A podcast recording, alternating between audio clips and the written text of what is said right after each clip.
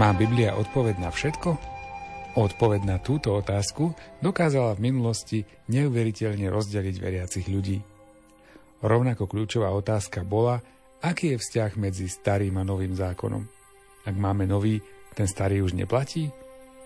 Aj tu sa viedli dlhé a ťažké spory, ktoré vyriešila cirkev cez svoj učiteľský úrad.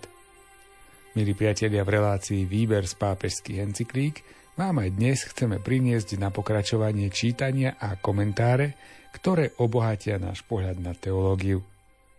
Opäť vás pozývame na stretnutie pri dokumente od Pápežskej biblickej komisie Interpretácia Biblie v cirkvi. Dokument načítal Miroslav Kolbašský.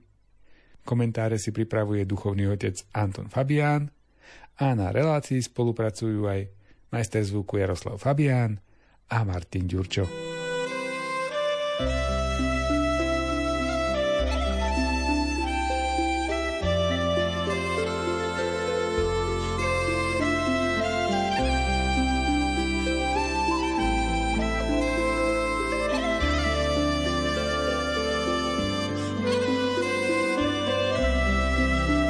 Predpoveď proroka Nátana, ktorý Dávidovi predpovedá dom, to je kráľovskú postupnosť, pevný na veky, sa opakuje na viacerých miestach, predovšetkým v časoch núdze s dosť významnými obmenami.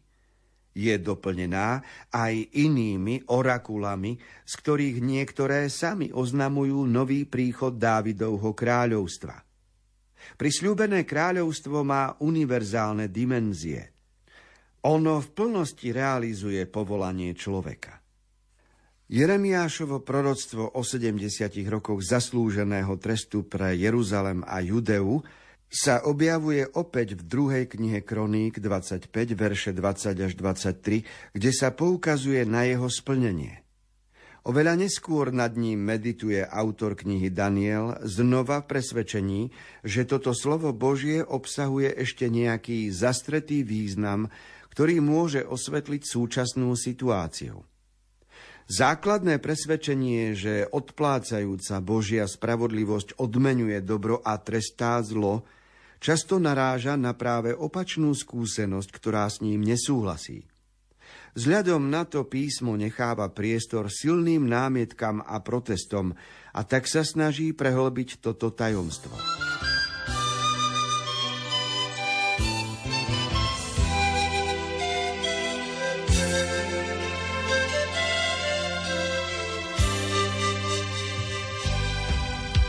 Niektoré témy zostávajú otvorené aj v Biblii, čiže je veľmi zvláštne, že my nemáme odpoveď na všetko. Tak ako v prírodných vedách e, stále máme čo skúmať a svet sa posúva, tak aj v otázke človeka, významu života, zmyslu života, aj v otázke spásy je veľa tém, ktoré zostávajú otvorené a niekedy sa nám to zdá až protichodné. Lebo na jednej strane je tu viera, že Boh je spravodlivý sudca, dobrých odmenuje a zlých trestce, a na druhej strane je tu viera, že Boh je absolútne dobro, láska, absolútna náklonosť, ktorá zahrňa človeka svojou pozornosťou. Či môže byť Boh až taký dobrý, ako ho ukazuje Ježiš? Znie to pre človeka neuveriteľné. Ľudskému mysleniu je bližšie to, že existuje dobro, ktoré treba odmeniť a zlo, ktoré treba potrestať. A keďže si to premietame aj na Pána Boha, tak táto viera je nám bližšia a preto máme čo robiť, aby sme našu vieru prispôsobili štýlu, ktorým veril Ježiš Kristus. A aj toto sa týka výkladu svätého písma a vždy nového čítania, čiže relektúry textu.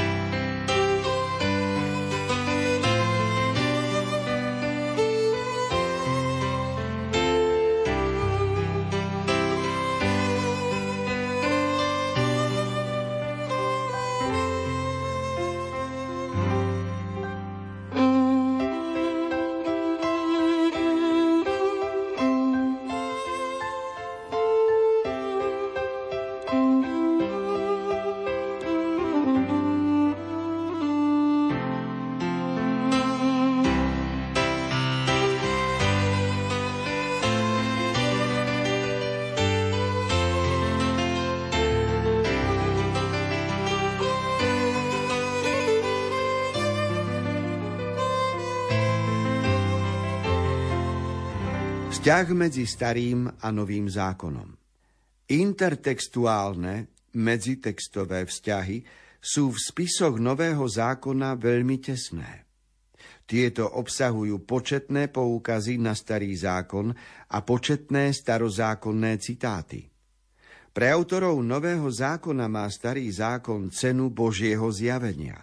Ohlasujú, že toto zjavenie našlo svoje naplnenie v živote, v učení a predovšetkým v Ježišovej smrti a v zmrtvých vstaní, v ktorých je prameň zmierenia a väčšného života. Kristus zomrel za naše hriechy podľa písem a bol pochovaný. Tretieho dňa bol vzkriesený podľa písem a zjavil sa Šimonovi. Toto je vlastne jadro apoštolského ohlasovania.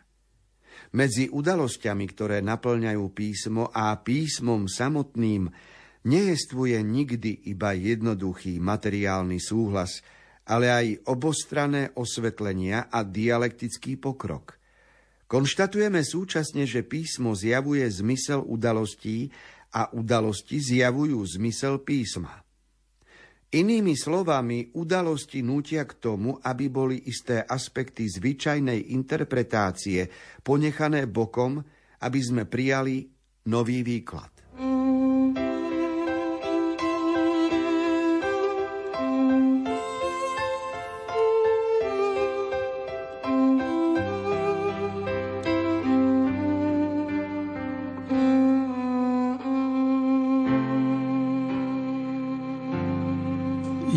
Zvláštne, ako spracuje písmo, ktoré vznikalo v dejinách v určitých epochách a ako nám slúži dnes, hoci prežívame rozličné iné príbehy. Totiž platí zásada, že písmo zjavuje zmysel udalosti a udalosti zjavujú zmysel písma. Inými slovami, ak sa dejú nejaké skutky a príbehy, ak sa deje zemetrasenie, ak sa deje vojna, ak sa deje aj niečo pozitívne, objavy, radosti v živote, to všetko je nosné pre Božie zjavenie. Čiže Boh sa odhaľuje a odkrýva a my ho máme čítať v tých udalostiach, ktoré vidíme okolo seba, aj v tých udalostiach, ktoré boli zapísané a sú v textoch písma. Preto platí, že optikou písma by sme mali vidieť udalosti aj minulé, aj prítomné.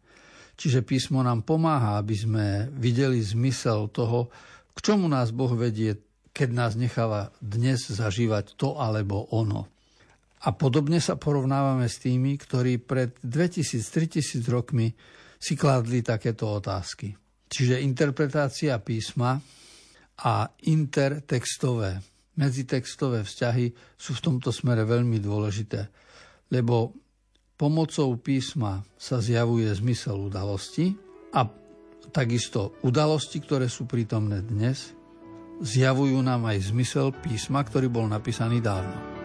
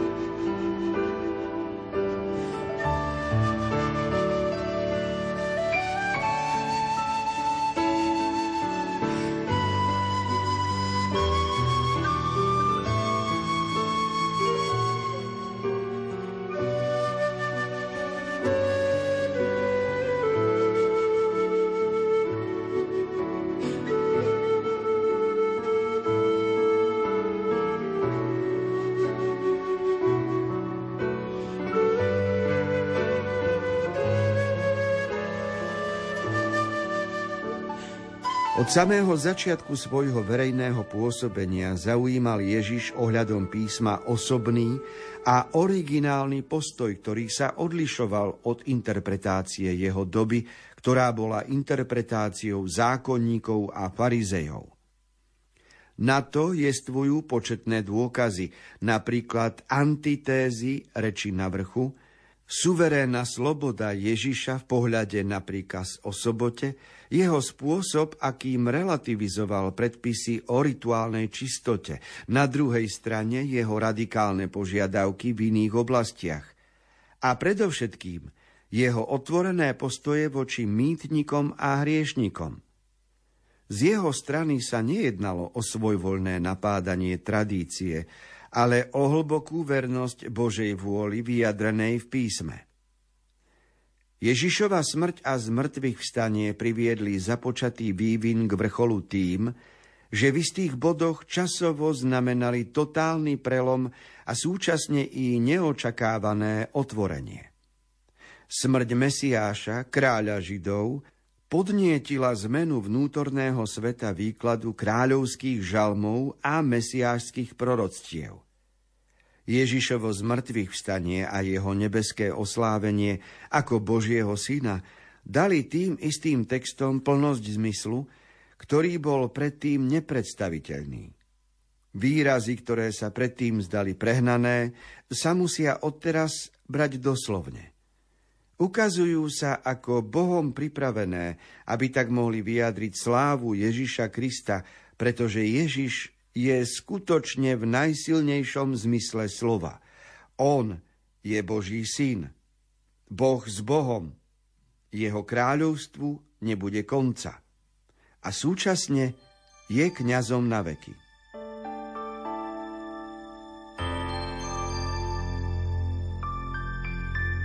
Keď čítame písmo, tak vidíme, že Ježiš niektoré témy rozvíjal veľmi odvážne a veľmi slobodne pretože žil v prostredí určitej náboženskej tradície, kde boli sviatky, kde boli nejaké modlitby, kde bol nejaký výklad písma svätého, ktorý robili rabíni, farizei, zákonníci.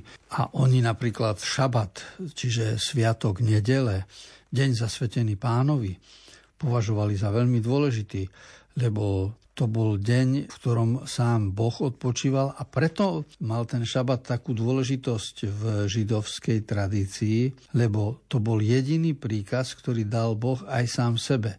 Je mnoho príkazov o láske k bližnému, o našom správaní sa k druhým, o tom, ako máme čo sláviť. Čiže tých, tých prikázaní pre ľudí je veľa, ale prikázanie, ktoré Boh dal aj sám sebe, je iba to jedno, že v nedeľu e, Boh odpočíval od všetkých svojich námach. A preto veľká úcta bola k šabatu a preto boli aj zákaz práce a predpisy o tomto slávení. A Ježiš si dovolil postaviť sa a v mene vernosti voči Bohu uzdravil chorého a pýtal sa, či nie je dovolené v sobotu robiť dobro a tak ďalej. Nie preto, že by zhadzoval výklad a tradíciu, ktorú prežívali Židia, ale preto, aby dal naplnenie a ducha aj tomuto sláveniu. Čiže aby aj šabat bol skutočný, skutočnou úctou k Pánu Bohu a nielen formou. A toto všetko vidíme v, v záznamoch písma, ako sa postupne vyvíjalo, čiže aj tá prvotná tradícia, aj prvotné zápisy textov, ktoré sa nejako vykladali v Ježišovej dobe, sa posúvali vo výklade v neskorších storočiach.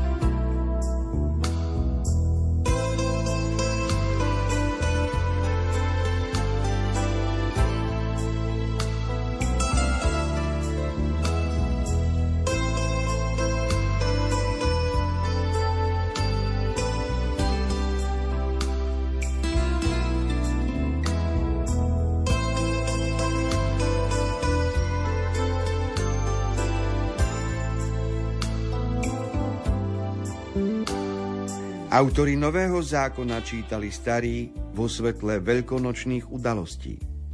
Osláveným Kristom poslaný Duch Svetý im pomohol odhaliť jeho duchovný zmysel. Viac ako kedykoľvek vyzdvihli na jednej strane prorockú hodnotu starého zákona, na druhej strane tým silne relativizovali jeho hodnotu ako spásnej inštitúcie. Tento druhý pohľad, ktorý je zrejmý už v evaneliách, vystupuje so všetkou svojou silou v niektorých pavlovských spisoch, ako aj v liste Hebrejom.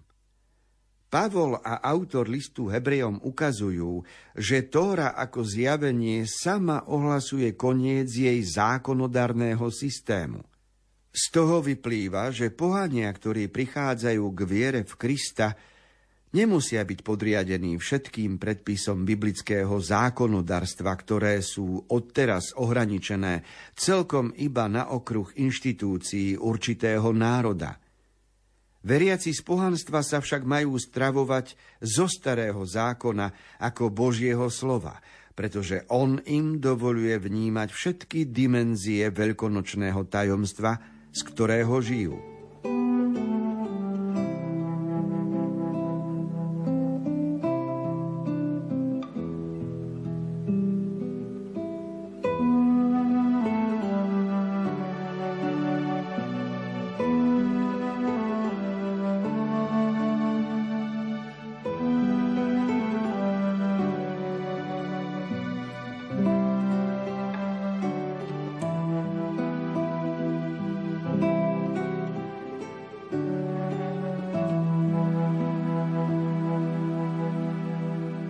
Ak Ježiš Kristus sa stal naplnením starozákonných prísľubov, tak zase po Ježišovi, po jeho smrti a oslávení, učinkovanie Ducha Svetého v spoločenstve veriacich sa stalo takou novou skutočnosťou, ktorá pomáhala ľuďom rozumieť predchádzajúcim udalostiam, aj Ježišovým, aj tým, ktoré mali proroci predtým, aj celým dejinám Izraela. Tu je dôležité porozumieť, že to prvé kresťanské spoločenstvo, sympatizanti Ježiša, ktorí sa potom v nedelu schádzali na oslavu pána, prinášali dary a, a žili naozaj Ježišovým štýlom, že to všetko prinieslo so sebou nové nadšenie pre Božiu vec.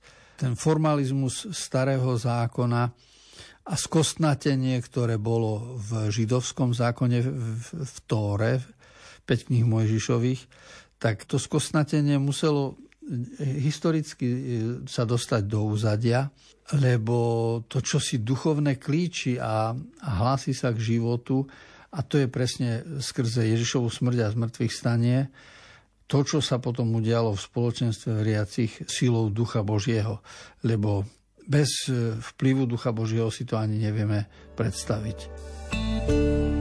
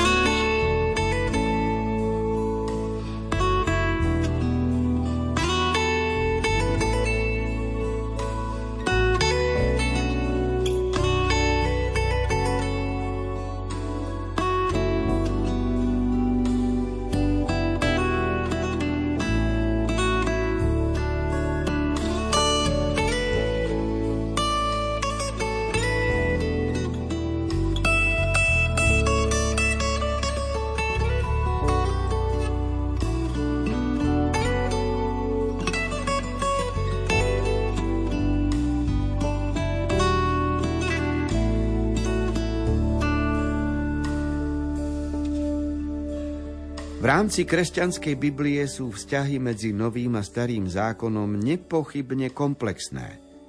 Keď ide o použitie určitých textov, autori Nového zákona ich čítajú istotne v rámci poznatkov a spôsobov interpretácie svojej epochy. Bolo by anachronizmom, ak by sme od nich vyžadovali, aby používali moderné vedecké metódy – Exegeta musí oveľa viac poznávať včasšie spôsoby interpretácie, aby tak porozumel ich používaniu a aby si ich mohol vážiť. Na druhej strane však samozrejme nemá pripisovať absolútnu hodnotu tomu, čo je ohraničené obmedzeným ľudským poznaním.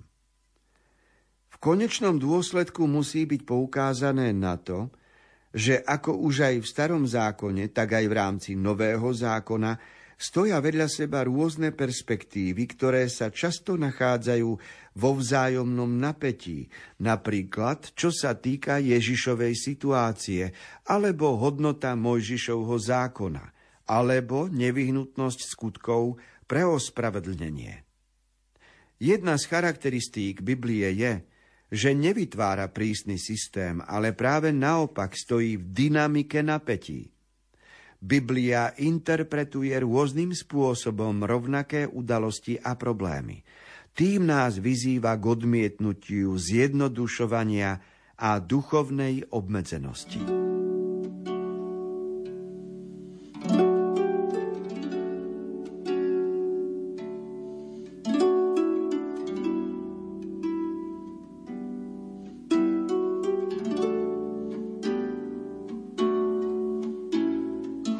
Dlhší čas sa už zapodievame interpretáciou Biblie v cirkvi, dokumentom, ktorý vydala Pápežská biblická komisia a ktorý zdôrazňuje mnohé aspekty výkladu Biblie, s ktorou sa zapodievame ako s textom. A zistujeme, že mnohokrát nový zákon a to, čo priniesol Ježiš Kristus, ukazuje nové posolstvo pre človeka a pomáha oslobodiť sa človek obohacuje ho. Ježiš si mohol dovoliť úlohu a význam Mojžišovho zákona dať bokom a ukázať na to, že to už je sekundárne, lebo posolstvo lásky bolo oveľa dôležitejšie. Takže e, existuje určitá dynamika a určité napätie, kedy v Biblii vidíme to, o čom aj my zápasíme. Napríklad evanielická církev Augsburského vyznania veľmi zdôrazňovala ospravedlnenie z viery. Katolická církev ukazovala ospravedlnenie zo skutkov. To znamená, či je človek pred Bohom spasený a ospravedlnený na základe toho, že povie Bože, ja ti verím, alebo druhá možnosť, či je človek ospravedlnený preto, lebo konal tak, ako veril. A nakoniec až tento problém trval od 15. storočia až po naše časy, kým sme sa nedohodli spolu, že jeden i druhý prístup je správny a doplňujúci a že to treba vidieť v súvislostiach a nemožno hovoriť o viere bez skutkov a nemožno hovoriť o skutkoch bez postoja viery. Čiže to, že je to v Biblii niečo na jednom mieste a niečo iné na druhom mieste, ešte neznamená, že len jedno je pravdivé ale tomu sa hovorí, že tu je dynamické napätie. Relácia Výber z pápežských encyklík sa pre dnešok končí. Na pokračovanie sme si čítali a komentovali články z dokumentu Pápežskej biblickej komisie Interpretácia Biblie v cirkvi. V ďalších čítaniach a komentároch budeme pokračovať opäť o týždeň v obvyklom čase. Pre dnešok sa lúčia a na ďalšie stretnutie sa tešia tvorcovia relácie Miroslav Kolbašský, Anton Fabián, Jaroslav Fabián a Martin Ďurčo.